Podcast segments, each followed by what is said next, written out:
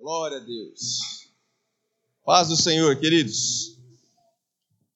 Quero, da parte do Senhor, compartilhar algo precioso com, vocês nessa noite. Algo que o Senhor tem falado comigo desde quarta-feira nas nossas células.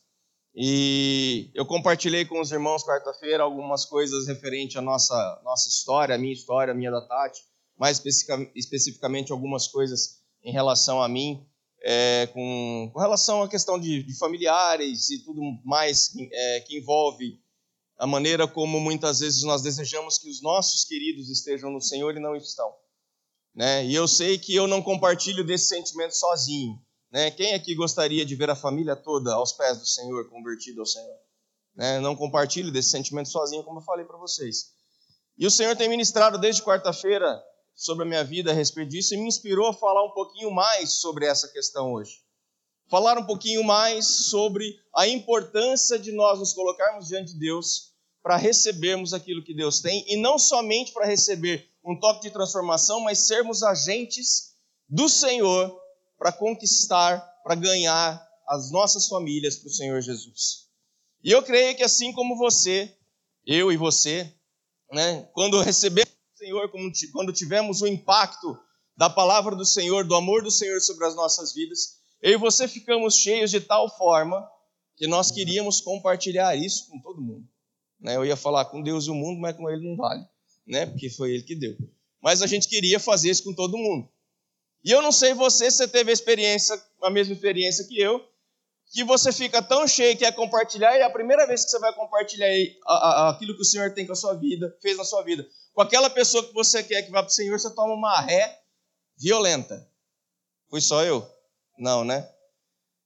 E aí eu fiquei pensando, falou, meu pai, como que nós podemos fazer? Eu compartilhava com alguns irmãos na quarta-feira que o Senhor ele é perito em nos dar estratégias. Por quê? Porque há um propósito para nós. Há algo do Senhor para nós em relação às nossas famílias. Há algo que o Senhor tem para cada um de nós, para que as nossas famílias sejam totalmente salvas. Você crê nisso? E nós vamos falar um pouquinho dessa noite. Se você estiver anotando, o tema dessa palavra é salvação. Eu fiz uma brincadeira com o tema da célula: salvação, tamanho família. E pela gravura ali, você já percebeu de quem que a gente vai falar, né? Dá para ver que é aqui que é aquilo ali? Não. É uma arca. Lembrou de quem nós vamos falar? Pensou? Falaremos de um homem chamado Noé. Falamos dele um pouquinho na quarta-feira e nós vamos falar um pouquinho mais hoje. Por quê, queridos? Porque Noé é um grande exemplo disso. Noé foi um homem que viveu num tempo onde, se a gente comparar o cenário, não está muito diferente do nosso. E foi um homem diferente, foi um homem à frente do seu tempo que recebeu não somente a salvação do Senhor, para uma sentença de, de, de juízo do Senhor, mas como a ele foi incumbido a salvação de sua família. Não sei se você já havia pensado nisso, mas nós vamos ler o texto que fala exatamente esse ponto: que o Senhor achou a Noé como o justo da terra e poupou ele e deu a ele a condição de salvar a sua família para que ela fosse salva. A Bíblia não fala que a família de Noé também caminhava em justiça, falava que ele caminhava em justiça. Mas a Bíblia diz que ele e a sua família entraram na arca. Ele e a sua família foram salvos, ele e a sua família foram poupados do juízo. Se você tiver com a sua Bíblia na mão aí, acompanha comigo Gênesis 6, a partir do verso 5. Primeiro livro da Bíblia, Gênesis, capítulo de número 6, a partir do verso 5.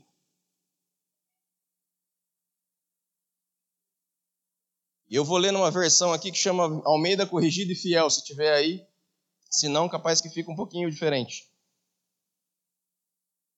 Amém, queridos? Todos comigo? Todos comigo? Ah, então tá bom. Coronavírus você não pode espirrar, abraçar essas coisas, mas falar pode, viu? Diga não.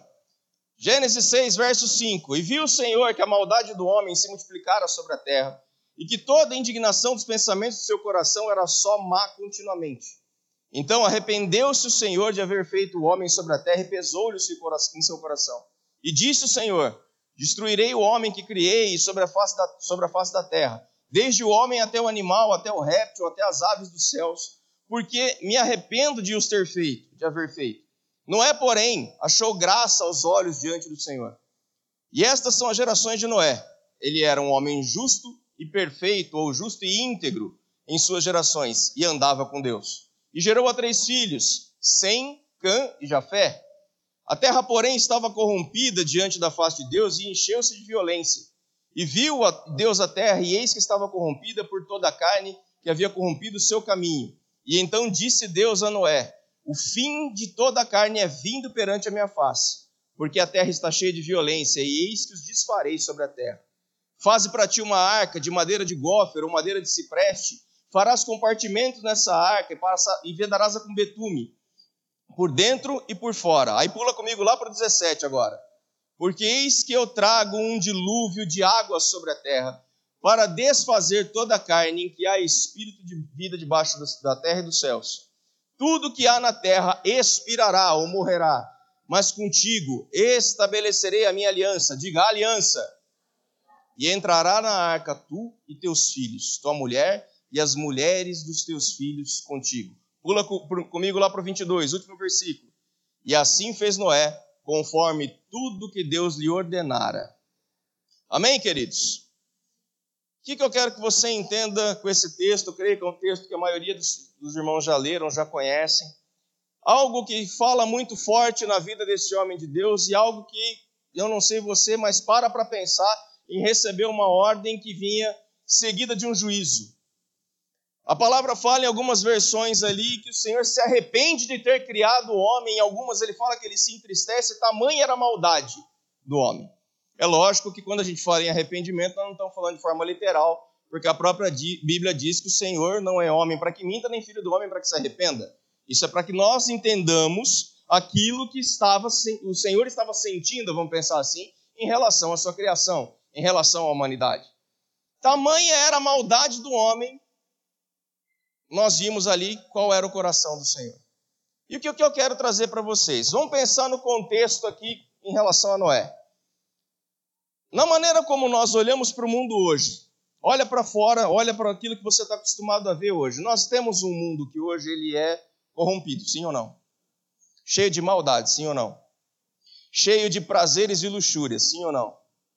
Coisas que nos seduzem e tentam ser enganosas e faz, nos fazem tentam nos fazer cair nestes enganos, sim ou não? Da mesma forma que era na época de Noé. O cenário que eu e você nós vivemos hoje é um cenário parecido com o cenário que Noé vivia. É um cenário semelhante àquele que esse grande homem de Deus estava vivendo. Mas, diferentemente daquela situação, hoje existem vários Noés. Por favor, diga amém. Homens que, assim como o versículo 8 do texto que nós lemos fala, o Senhor olha e acha justiça, integridade e intimidade com o Senhor. O que, que isso mostra para nós? Que há um caminho a ser perseguido, há um caminho a ser seguido, na verdade, para que eu e você possamos não somente viver aquilo que Deus tem, mas transbordar a ponto de aqueles que convivem conosco viverem da mesma forma. Por quê, queridos? Porque eu e você recebemos algo tão precioso de Deus, como eu falei no começo, que nós queremos transbordar isso. Nós queremos fazer com que as pessoas que estão à nossa volta sintam aquilo que a gente sente. Conheçam a Jesus da maneira como a gente conhece. Conheçam e se relacionem com a palavra da maneira como nós temos conhecido e se relacionado. Sirvam ao reino de Deus da maneira como nós temos aprendido a servir. Sim ou não? É muito bom. Vamos ser sinceros, é bom demais servir o reino. Não é? É ou não é? Quando nós servimos é muito prazeroso, é muito gostoso, nós queremos transbordar isso. Só que nós vivemos num mundo corrompido. Num mundo que não compreende estas, essas coisas, essas condições, e muitas vezes tenta nos desviar do foco. Só que existe da mesma forma uma sentença de juízo sobre este mundo. Existe da mesma maneira uma sentença final para a humanidade. Não porque agora o Senhor se arrependeu, mas porque ele vai consumar de fato todas as coisas e nos levará para passar a eternidade com ele. E o nosso papel, como Noés desta geração, é fazer o quê? proclamar que este mesmo Senhor virá. Mas fazer o quê? O máximo possível para arrebanhar, para trazer estas pessoas que estão no mundo corrompido e têm as suas coisas corrompidas para a luz da verdade da palavra de Deus. Trazê-las para uma condição que leva elas ao lugar onde eu e você hoje temos o privilégio de estar. Leva, conduz cada uma dessas pessoas a um lugar de certeza, que mesmo que o juízo de Deus venha, nós entraremos na arca com a nossa família e estaremos a salvo. É isso que o Senhor quer. É isso que o Senhor fala para nós. É isso que o Senhor, se você me permite aqui, tem um pouquinho de paciência comigo hoje, porque eu vou tentar usar esse trambolho aqui, eu não estou muito acostumado, tá? É isso que o Senhor pede para cada um de nós, queridos, e isso que o Senhor estabelece. E aí eu te faço uma pergunta: como será que Noé conseguiu fazer isso diante, se você quiser acompanhar, tá bonitinho hoje, tá? Tá com um slidezinho e tudo. Como que ele conseguiu fazer isso em meio a uma geração tão pervertida? Como nós conseguiremos fazer isso em meio a uma geração corrompida? Como eu e você vamos conseguir cumprir aquilo que Noé cumpriu com as nossas famílias? Trazendo estes amados, estas pessoas que nós, que eu e você, apresentamos diante do Senhor quase todos os dias, eu pelo menos espero que vocês façam isso quase todos os dias, se não fazer, se não faça todos os dias, diante do Senhor, falando: Senhor, que nós podemos fazer? O que, que eu preciso fazer para que essa pessoa te conheça? Eu estou falando isso para você, dando o meu exemplo, como eu falei lá no começo, opa, dando o meu exemplo, porque em casa, minha mãe está aqui, minha esposa está aqui, sabem disso, melhor do que eu mesmo. Em casa eu tenho um desafio com o meu pai. Meu pai não é convertido. E nós nos colocamos diante de Deus todos os dias, falando: Senhor, o que precisamos fazer agora para que ele seja alcançado pelo teu amor? Senhor, o que fazer agora? Senhor, como agir agora? Senhor, o que, que ele precisa para ser impactado por esse amor? E tantas e tantas vezes, queridos, que, muita, que nós oramos, tantas vezes a resposta que nós temos é uma resposta negativa. Como eu falei para vocês, eu uma vez cheguei todo empolgado. Quando eu voltei do encontro, o pessoal que vai para o encontro aí, então se prepare. Você volta do encontro, você volta tinindo, né? Você volta, né? Eu cheguei todo empolgado e fui contar para ele, falei, pai, a coisa aconteceu assim, fez isso, aconteceu isso, aconteceu isso, aconteceu isso. Ele olhou para mim com uma cara de com um ponto de interrogação na testa, assim, tipo, e daí? Sabe aquela empolgação? Por quê? Eu estava cheio, eu queria que ele, ele experimentasse um pouco daquilo. Na minha cabeça eu ia voltar do encontro, ia falar da minha experiência com ele. Ele falou assim: Cara, você mudou. Eu vou junto com você agora. Se me lasquei-me todo. Por quê? Ele não, nem esboçou reação direito. No mesmo momento em que eu poderia ter me esfriado e me rendido, queridos, eu falei: Não, peraí. Vou crer que não é esse é o tempo. Que não é esse tempo agora que o Senhor tem para mim. Tem para Ele, na verdade, né? Tem para isso. E vou me dedicar ao Senhor de outra forma. Vou fazer, vou buscar as estratégias de Deus. Vou buscar aquilo que Deus tem. E tem sido uma luta, queridos. Não vou falar para você que não. Já foram, são bons anos aí orando, lutando. É eu, a Tati, minha mãe, orando ali pela vida dele, cobrindo a vida dele de oração. Mas por quê? Porque ele faz parte, infelizmente, de uma geração pervertida.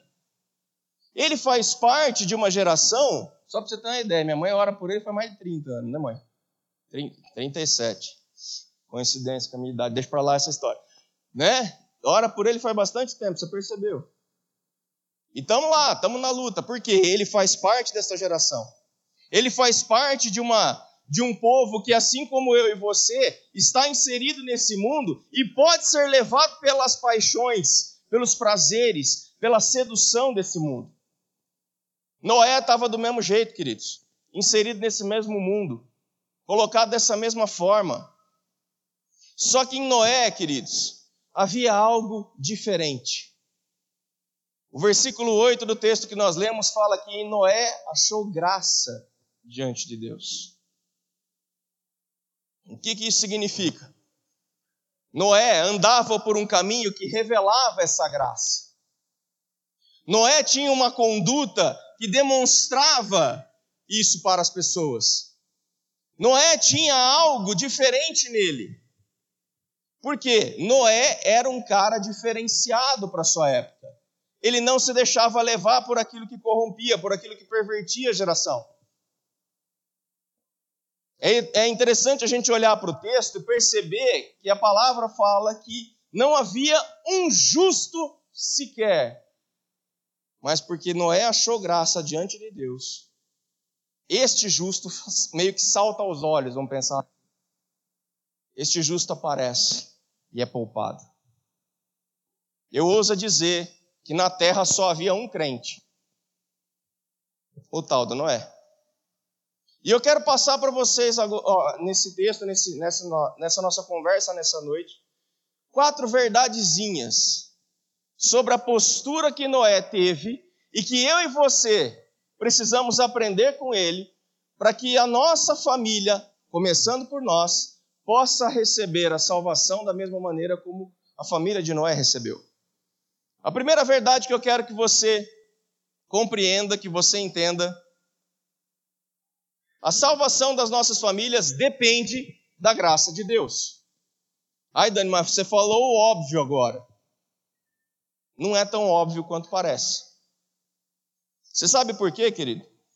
Porque a graça que nós entendemos aqui, a graça que está descrita lá nos versículos é, 8 da, da, do texto que nós lemos, essa graça que o Senhor, que, que Noé achou diante do Senhor, é uma graça voltada para um favor. É uma graça voltada para uma benignidade, uma bondade, atributos do Espírito de Deus que estão disponíveis para nós. E que muitas vezes nós não temos feito o nosso papel, muitas vezes nós temos deixado de lado para fazer a, a, nossa vontade e não a vontade de Deus como Ele quer dentro das nossas casas. Quando nós falamos que a salvação depende da graça de Deus, nós precisamos entender, queridos, que a salvação ela não é somente este favor que vai vir, mas eu e você, como sendo Noés, como sendo homens e mulheres que já foram alcançados, precisamos atraí-la para dentro das nossas casas. Atraí-la. E de que forma eu atraio a graça de Deus para minha casa? Eu dei uma dica para você agora há pouco. Buscando, orando pelos seus familiares. Não precisa se manifestar. Mas se você não ora todos os dias pelos seus familiares que você deseja ver nos caminhos do Senhor, está aqui um bom motivo para que você comece a fazer. Dani, mas por quanto tempo eu vou fazer? Não sei. Somente o Senhor o sabe. Não faça disso uma muleta para não fazer. Como que eu faço? Ore. Como é que eu atraio a graça? Busque. Eu tenho certeza, querido, que quanto mais você orar, mais o Senhor vai criar caminhos, mais Ele vai revelar caminhos, mais Ele vai te direcionar para estratégias para que você não somente continue caminhando em graça, em favor, mas faça da sua vida algo diferente para que esta pessoa seja atraída por esta mesma graça.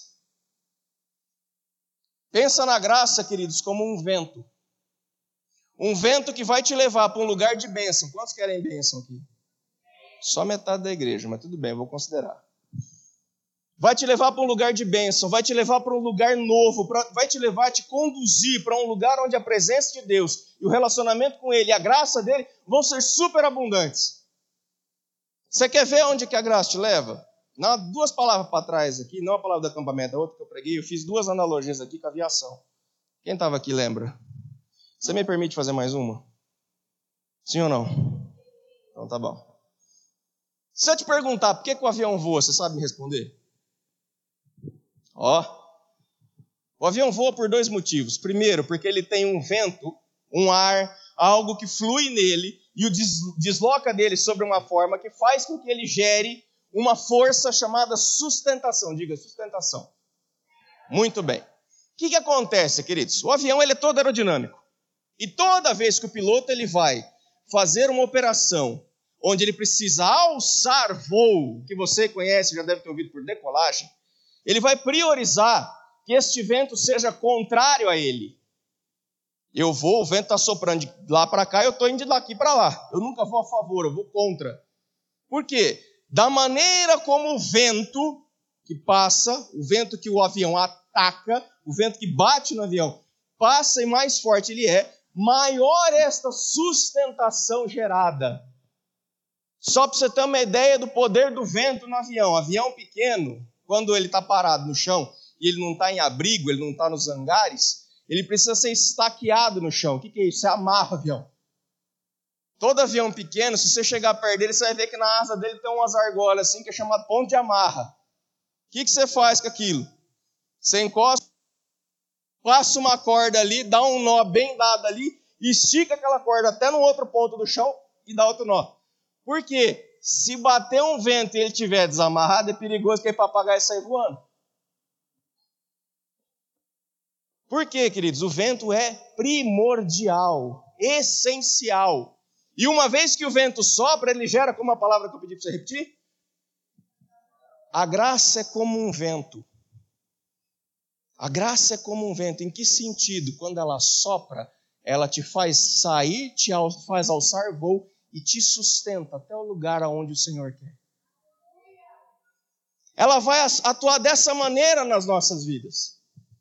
Ela vai te sustentar e vai te conduzir a um lugar em segurança, porque você está sustentado. Você está firme. Essa é a graça que, tem que nós temos que buscar e atrair para as nossas vidas. Essa é a graça que faz com que nós entendamos e dependamos dela para ser canais de bondade benignidade para a nossa família, para que através dessa graça, através dessa sustentação, o Senhor possa se manifestar e as pessoas conhecerem ao Senhor. O segundo ponto que eu quero tratar com vocês. A salvação das nossas famílias depende da disposição para construirmos uma história de testemunho. Eu quero que você se atente aqui para algo muito precioso. Vou repetir o que está ali, ó. Salvação de nossas famílias depende da disposição para construirmos uma história, em uma história baseada em um testemunho. No versículo 8 de Gênesis 6, fala da história de Noé. Um versículo fala da história desse homem todinho. Projeto para a gente, por favor. Gênesis 6, 8. É 8? Porém, Noé achou graça. Não, não é oito, perdão. Errei-me.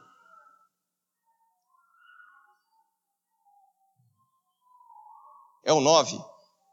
Ah lá. Eis a história de Noé. Olha que bonito. Noé era um homem justo e íntegro, íntegro entre seus contemporâneos. E Noé andava com Deus. Ponto. Acabou aí a história do Noé. Tá igual Enoque, né, Saulão? Meu Deus, mas a história toda dele é este versículo, que alienígena, né? Que alienígena é este homem. É, a história dele está aí, ó. Eu não sei você, mas você escuta, você pega um versículo daquele ali, eis a história, você já se prepara, fala, vem uma biografia daquelas que vai ser, né, 450 páginas sem figura, contando detalhe por detalhe desde o nascimento até a morte do cara. E aí vem, era um homem justo, íntegro entre os seus e andava com Deus. Não precisa mais que isso. Aqui mostra, queridos, três valores que, era, que existiam na vida de Noé, que nas nossas vidas devem ser evidentes. Quando a Bíblia fala que ele era um homem justo, a justiça de Deus está diretamente ligada à santidade. Na grande maioria em que a justiça de Deus é citada na palavra de Deus, ela está vinculada à santidade. Em que sentido, Dani, você está querendo dizer isso? Quando nós falamos da justiça de Deus, nós falamos de pessoas que conheceram ao Senhor e mudar, decidiram mudar as suas vidas por amor a Ele. Conheceram a palavra e entenderam que nela a verdade absoluta e começaram a viver baseado nela. Mudaram seu estilo de vida porque compreenderam que há um ser maior que me ama tanto e que se desejou, desejou se revelar a mim de uma maneira que eu agora quero ser parecido com ele. Quando nós falamos de santidade, queridos, e declaramos que o Senhor é santo, nós precisamos entender que isso não pode somente ser uma canção, como nós fizemos aqui. Isso faz parte do processo. Mas a santidade do Senhor, ela tem que ser algo revelado aos nossos corações. Porque essa mesma santidade que é revelada aos nossos corações é a santidade que faz eu e você ter acesso a uma coisa chamada arrependimento e algo que olha para o pecado que eu e você muitas vezes cometemos e começa a sentir nojo, sentir repulsa, porque não condiz a palavra de Deus. Um caráter santo é aquele que não se mistura com o profano. O profano é o antagonismo da santidade. Lembra da palavra, pastor Márcio? Antagonismo? Tá certo, né, pastor? Pedir ajuda dos universitários né? não custa nada. Qual é o detalhe, queridos? A santidade ela tem que ser algo gerado em nós, que você olha para o seu passado e você não quer mais. Aí, Dani, significa que eu nunca mais vou pecar? Não, não significa isso, mas aquelas atrocidades que a gente cometia antes agora vão dar nojo. Por quê? Porque em nós habita uma justiça nova. Nós somos justificados pelo sangue de Jesus, não fomos? Se fomos justificados, em nós habita uma justiça. Somos justos. Justos caminham em santidade. Escolhem, decidem-se por Deus, pelos seus estatutos. Se antes eu fazia, agora eu não faço mais. Eu não quero nem vínculo mais com aquilo. Quando a gente traz isso para a vida de Noé, queridos, Noé era um homem justo. O próprio Deus fala isso e estabelece. Porque, em meio a uma sociedade corrompida, ele se mantinha firme. Ele se mantinha naquela condição de não se deixar levar por aquilo que o mundo oferecia. Da mesma forma, ele era íntegro, o versículo diz. Tem uma versão, eu não lembro qual é, que fala assim que ele era perfeito. Imagina você ser chamado de perfeito por Deus. É mole? Ele era íntegro. O que é uma coisa íntegra? O que é integral? Quem falou inteiro? Um doce para você. Hum? Íntegro é inteiro. Não é por partes não se mistura com coisas que não são do Senhor. Quando a Bíblia fala que Noé era um homem íntegro, a Bíblia está falando que esse homem possuía tal postura e tal comportamento que ele não se corrompia, ainda que houvessem oportunidades que brilhassem aos seus olhos. E quantas vezes nós deixamos a nossa integridade de lado quando a coisa nos favorece. Vou te dar um exemplo. Na verdade, vou te dar dois exemplos. Um é um pouquinho mais forte, mas é só para você entender que ponto que nós chegamos. Hoje a ausência de integridade está tamanha que existem algumas coisas que são consideradas normais que não deveriam ser consideradas normais.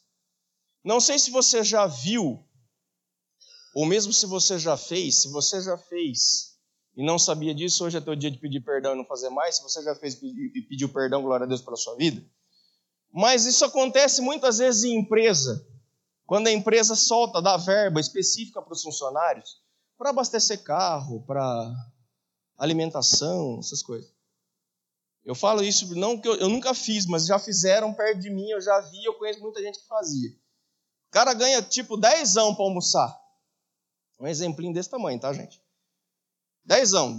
Aí a empresa vira para ele e fala: depois você traz a nota para a gente prestar conta, tá ok? Beleza. O cara vai, ele tem 10. Ele gasta 5. Aí ele vira para o caixa do estabelecimento e fala assim: faz uma notinha de 10, querido, por favor. O que, que é isso? Ele está enganando a empresa que está colaborando com ele. Porque ele não gastou os 10, mas ele vai ser reembolsado nos 10. Tem lugares, tem postos, aqui em Catanduva já teve, hoje, graças a Deus, eu não vi mais, mas que quando você ia pedir nota de abastecimento, o próprio frentista falava: você quer que faz no valor ou faz a mais? Ai, Dani, mas isso é normal. Não, não é normal. É um engano. Eu estou te dando um exemplinho desse tamanho, de coisas que não podem ser corriqueiras na nossa vida, porque nós somos íntegros, amém? Você quer ver um outro detalhe? Não sei quem viu na semana passada, teve um acidente de caminhão perto da cidade de Montes Claros, em Minas Gerais. O acidente foi horrível, o motorista ficou preso nas ferragens agonizando muito tempo, nem sei se o motorista chegou a morrer ou não. Mas o que me chamou a atenção foi que mandaram um vídeo para mim do caminhão em destroços, o motorista agonizando, meia dúzia filmando o motorista e outra meia dúzia saqueando a carga. O que é saquear? Catando aquilo que estava ali, tinha legume, tinha comida, tinha um monte de coisa no caminhão. O caminhão tombou, abriu, derrubou, espalhou a carga toda. A galera encostou o carro e ao invés de prestar socorro, começou a pegar a carga e ó. E eu não estou falando de bandidos. Estou falando, talvez, de pais de família, os trabalhadores, talvez até de crente, ou pseudo-crente. É perigoso ir lá catar um saco de batata, chegar na igreja e falar, Deus proveu, irmão. Caiu na minha frente, olha.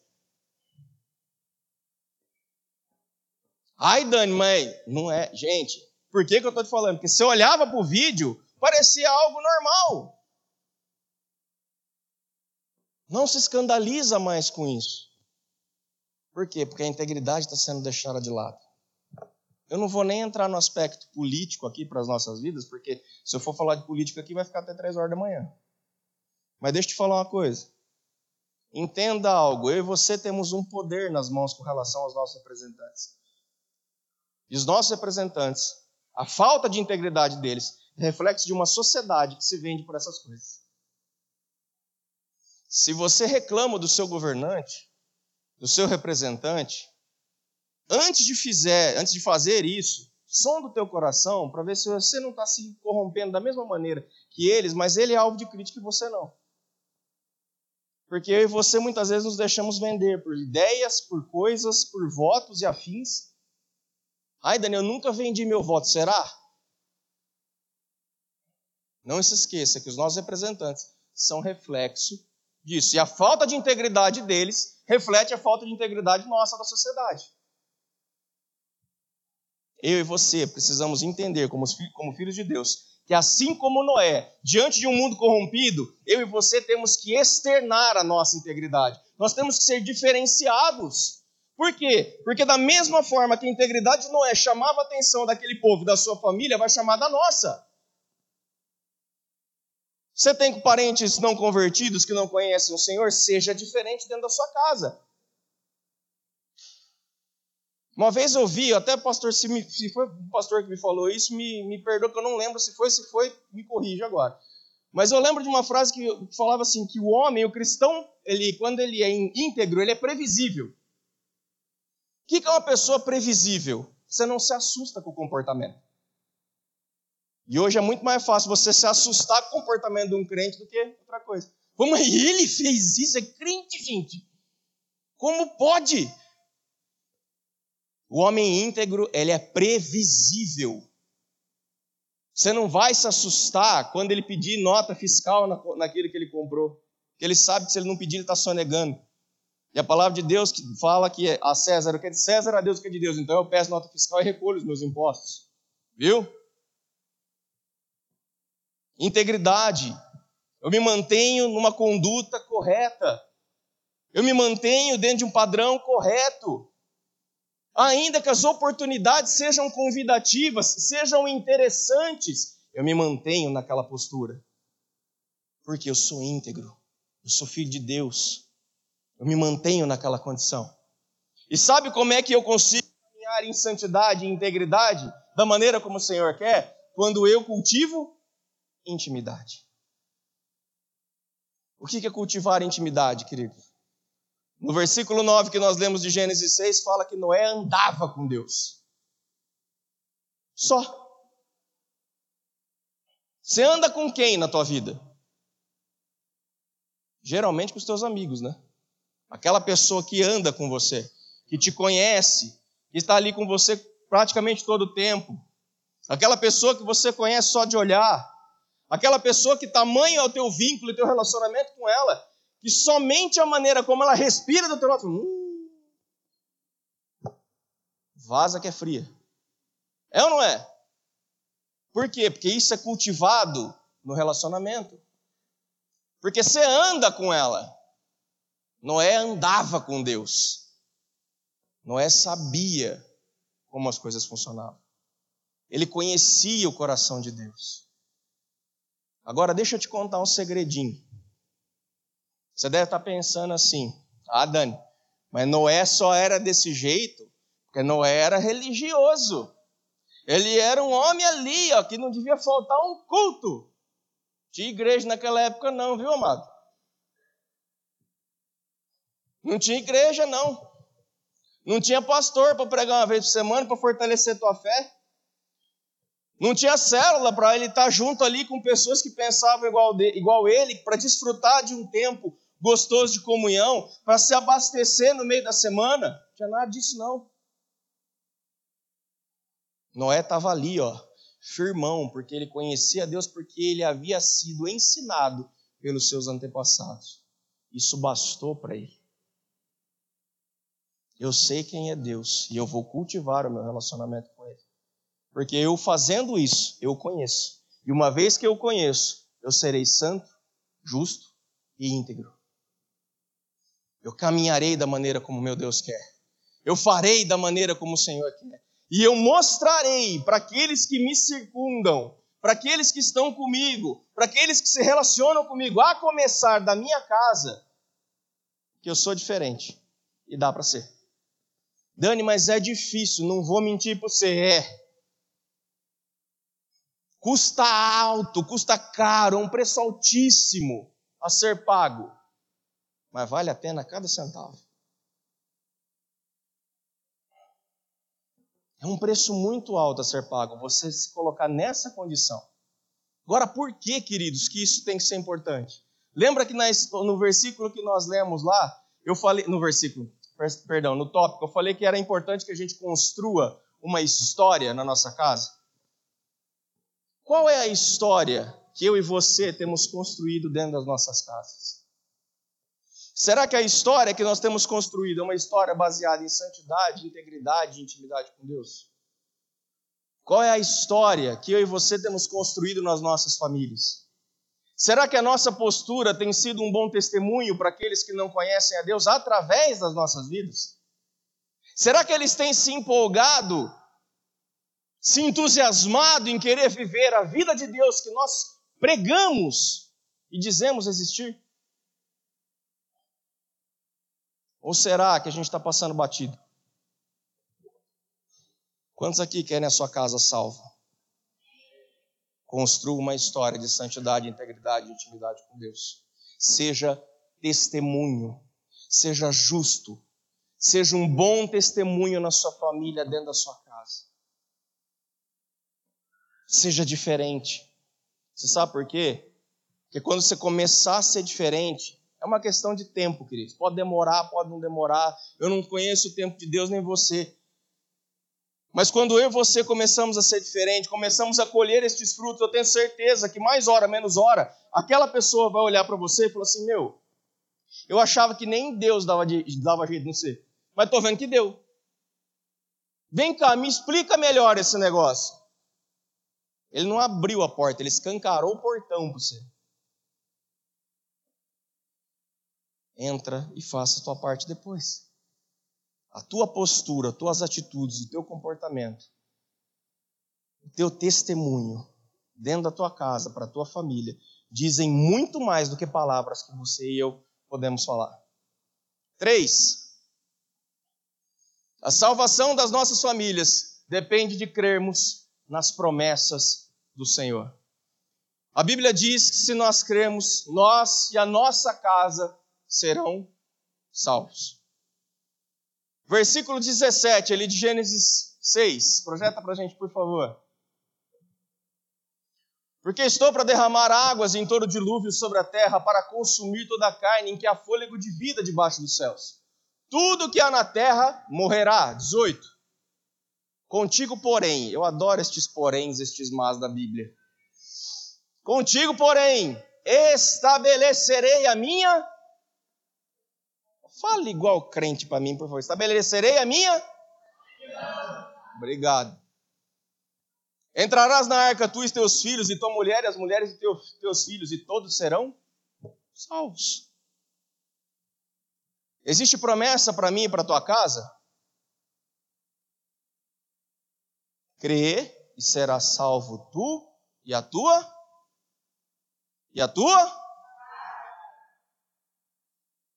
Se é uma promessa, o que te impede de viver? Só se você não crê. Noé era um homem justo, era um homem íntegro, era um homem que tinha intimidade com Deus e recebeu essa promessa. Vou, vou destruir tudo, vou acabar com tudo, vou dar cabo em tudo, porque não tem nada que presta, mas você, por tua causa, eu vou poupar. Então você vai fazer um barquinho que eu te, vou te mandar. Peguei leve no barquinho. Você vai fazer um barquinho do jeito que eu te mandar. Cuida da tua família, porque eu tenho uma aliança com você. E se você fizer tudo da maneira, tudo da maneira como eu te estabelecer, da maneira como eu falar, você, os teus filhos, as tuas noras, todos vocês vão entrar na arca e vão ser salvos. Se eu e você entendemos que a postura do Senhor, aquilo que Ele tem pedido para mim e para você, é uma postura que está totalmente ligada ao nosso comportamento e que Ele quer de nós que sejamos testemunhos, como nós falamos, esta promessa de aliança não é uma promessa que está restrita a Noé, é uma promessa que está restrita, está restrita não, ela está disponível para todos os filhos de Deus. Quem é filho de Deus aqui? Então a promessa é tua. A promessa é tua. O que, que você tem que fazer? Do mesmo jeito que Noé fez, se apegar nela. Ele creu. Ele acreditou. Ele falou: Não, o Senhor tem uma aliança comigo, então peraí. Vamos fazer a coisa acontecer. E a coisa aconteceu. A Bíblia diz que os filhos de Noé participaram do projeto. Aí eu te pergunto uma outra coisa: será que Noé não teve crise? Os pais vão saber falar melhor do que eu, principalmente pai de adolescente. Pai de adolescente, não, eu estou falando adolescente naquela idadezinha, não igual muitos estão falando para que adolescente vai ter 29 anos, tá? Não assusta não, que eu li isso. Adolescente agora até os 29. É, só no Brasil, entendeu bem? Deixa pra lá, né? Pula, pula. Que nem o Didi fazia, pula. Pula essa parte. Pais de adolescentes. Imagina o seu filho num mundo corrompido, cheio de prazeres, que a sedução está ali à prova, um mundo enganoso. Você temeria por ele? Sim ou não? Aí Dani pergunta, a resposta óbvia essa também. Claro que eu temeria. Será que Noé temeu pelos seus filhos? A Bíblia não conta. Mas eu, no meu mundo de Bob, lembra do mundo de Bob? na minha super maionese pensante, viajante, fiquei pensando em Noé se colocando diante de Deus. Falei, Senhor, os meninos estão moço. E as coisas aí fora é complicado. Ainda, Senhor, que eles possam ser seduzidos. Eu me manterei firme na tua promessa, para que assim eles, pela fé, me vejam e sigam aquilo que eu tenho feito. Que, que aconteceu, queridos? Os filhos de Noé participaram da construção da arca, estavam na arca, passaram por todo o processo do dilúvio e desceram salvos com Noé. Você crê na promessa que o Senhor tem para a tua vida? Você crê na promessa que o Senhor tem para a tua família? Se apegue nela joelhinho no chão, não vai matar ninguém, muito pelo contrário. Senhor, ainda que eu não veja resultado, eu me manterei firme. Eu não vou desanimar. Eu não vou me render todas as vezes que o inferno e o mundo tentarem falar para mim que isso é um caso perdido. Que meu pai não tem conversão, que meu irmão não tem solução, que a minha irmã não tem mais jeito, que minha mãe não tem mais como fazer nada eu não vou me render isso, ainda que possa parecer difícil, eu me manterei firme no Senhor, porque pela fé eu sei que eles virão. Foi o que Noé fez. Ele se apegou e ele viveu a promessa da aliança. Quarto e último. A salvação das nossas famílias depende de não negociarmos a palavra de Deus. Sabe o que significa não negociar a palavra de Deus, queridos? Sabe o que é você olhar para a palavra, olhar para tudo aquilo que ela tem ensinado, tudo aquilo que você tem aprendido, e não medir esforços para fazer, é disso que nós estamos falando. Na quarta-feira nós entramos em alguns assuntos na célula, falamos sobre alguns aspectos. Eu lembro que nós comentamos alguma coisa disso no domingo para quem estava na escola de líderes aqui. Existem algumas premissas, alguns ensinamentos da Bíblia hoje que se você fala, você você quase apanha dependendo do lugar que você tiver. Você quer ver? A Bíblia diz que as mulheres devem ser submissas aos seus maridos. Ó, já teve irmã com misericórdia. Né? Tá lá. Não é eu que está falando, tá lá. O que é ser submissa? Estar debaixo da mesma missão. É ele o responsável pela casa, é ele o sacerdote do lar. A mulher cabe entender a missão do homem cooperar com ela, com ele, cumprir com o seu papel. Tá lá. Do mesmo jeito que tá lá, fala assim, maridos. Cadê os maridos? Ó, oh, cadê os maridos? Amém, amém, amém. Ouvi uns dois amém aqui, amém. Maridos, amem as vossas esposas, assim como Cristo amou a igreja. Como Cristo amou a igreja? Hum? Se dando por ela. Né?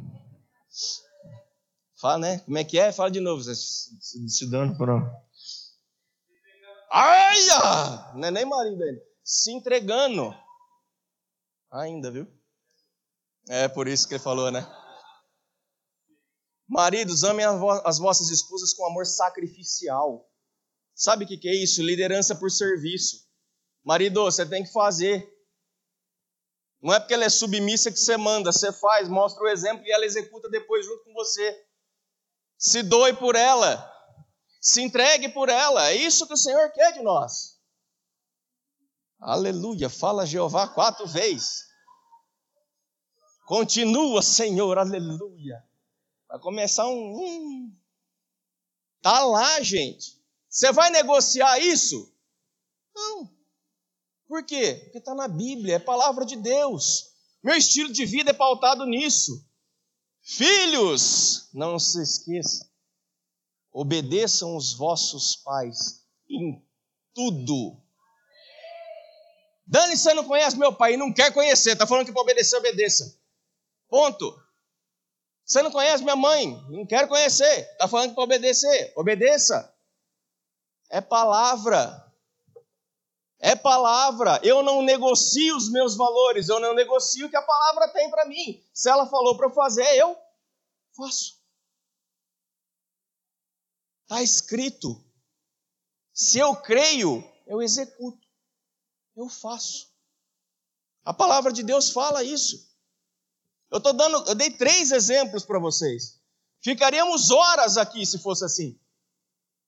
Só que são valores estabelecidos. A Bíblia fala, falei agora há pouco, dai a Deus o que é de Deus, a César o que é de César. Dani, mas isso é difícil. Não estou falando que é fácil, mas está falando para fazer, faça. Uma vez eu escutei, falei, se a gente não sonegar, a gente não sobrevive. Sobrevive sim, porque Deus honra. Eu não negocio o que a palavra de Deus fala. Eu não negocio tudo aquilo que ela fala. Sabe por quê? Porque eu estou sustentado pela graça. Lembra disso? Eu busco caminhar em justiça e integridade, busco intimidade com o meu Senhor. Eu creio nas promessas dele. E cada vez que eu me alimento da palavra dele, das promessas dele, os valores dele saltam na minha vida. Eu começo a passar a ser um espelho e refletir aquilo que o meu Deus tem para minha vida, aquilo que ele é. Por quê? Porque a palavra dele é vida para mim. Está escrito na palavra? Tá, então cumpra. Faça. Está escrito ali? Faça. Não custa nada. Eu e você precisamos entender, queridos, que a nossa, o nosso compromisso com o Senhor, o nosso compromisso de fé para viver a salvação das nossas famílias está muito mais diretamente ligado à nossa postura do que algo extraordinário, algo sobrenatural. Por quê? Do mesmo jeito que o Senhor falou com Noé, está falando comigo com você hoje. Falou: Eu te salvei. Agora a tua família, vai lá. Eu te resgatei. E hoje eu te constituo diferente para ser um agente da salvação na tua casa. É isso que Deus quer. É isso que a promessa do Senhor tem para nós. É isso que a palavra de Deus tem para nós.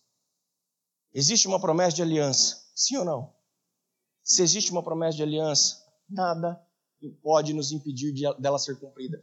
A única coisa que pode nos atrapalhar somos nós mesmos. Amém, queridos? O Senhor tem planos e propósitos para cada um de nós. O Senhor tem um plano de salvação para as nossas famílias. O Senhor tem algo diferente para nós. O Senhor tem algo para mudar a nossa mentalidade e entender que tudo isso é possível. E para que a palavra de Deus, as promessas de Deus, quando nós falamos, como está lá em Josué 24,15, eu e minha casa serviremos ao Senhor, não seja somente uma declaração, mas seja algo de vitória, seja algo de revelação, seja algo de compromisso. Você quer ver? Para a gente encerrar, você me dá mais cinco minutos? Quem dá cinco minutos para mim? Eu sou doido para fazer isso. Cinco, dez, não, tô brincando. Primeira vez que eu faço isso. É. Para a gente encerrar. Só quer ver como que o Senhor é, se importa com aquilo que, que a gente faz em casa? Quem aqui já ouviu a passagem que fala do endemoniado gadareno? Lá em Lucas 8, é um dos, uma das passagens que relata isso.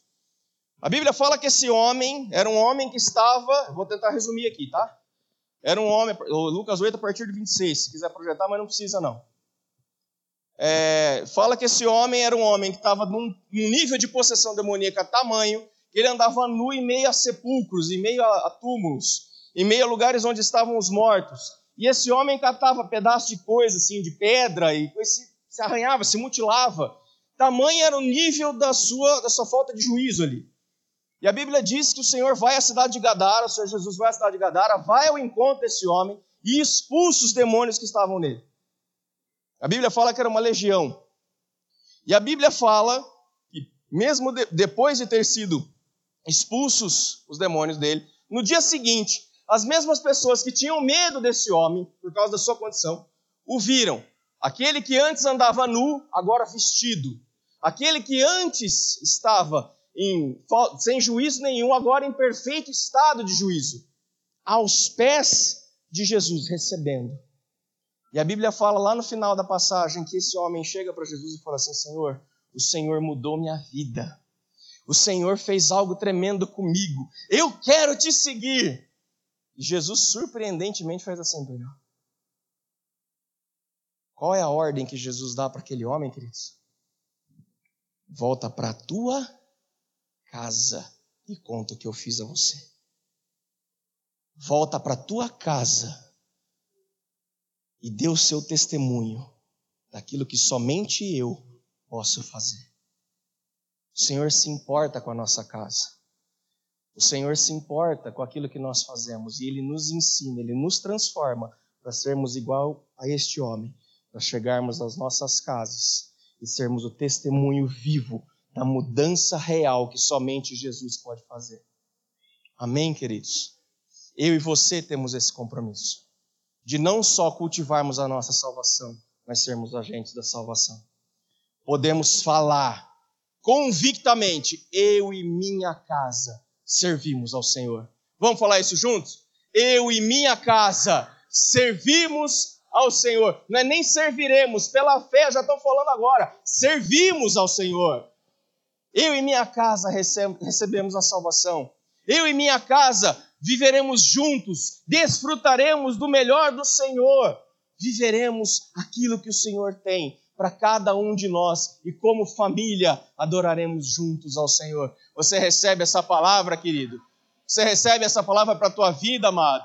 Então, se você pudesse, coloque de pé, por favor.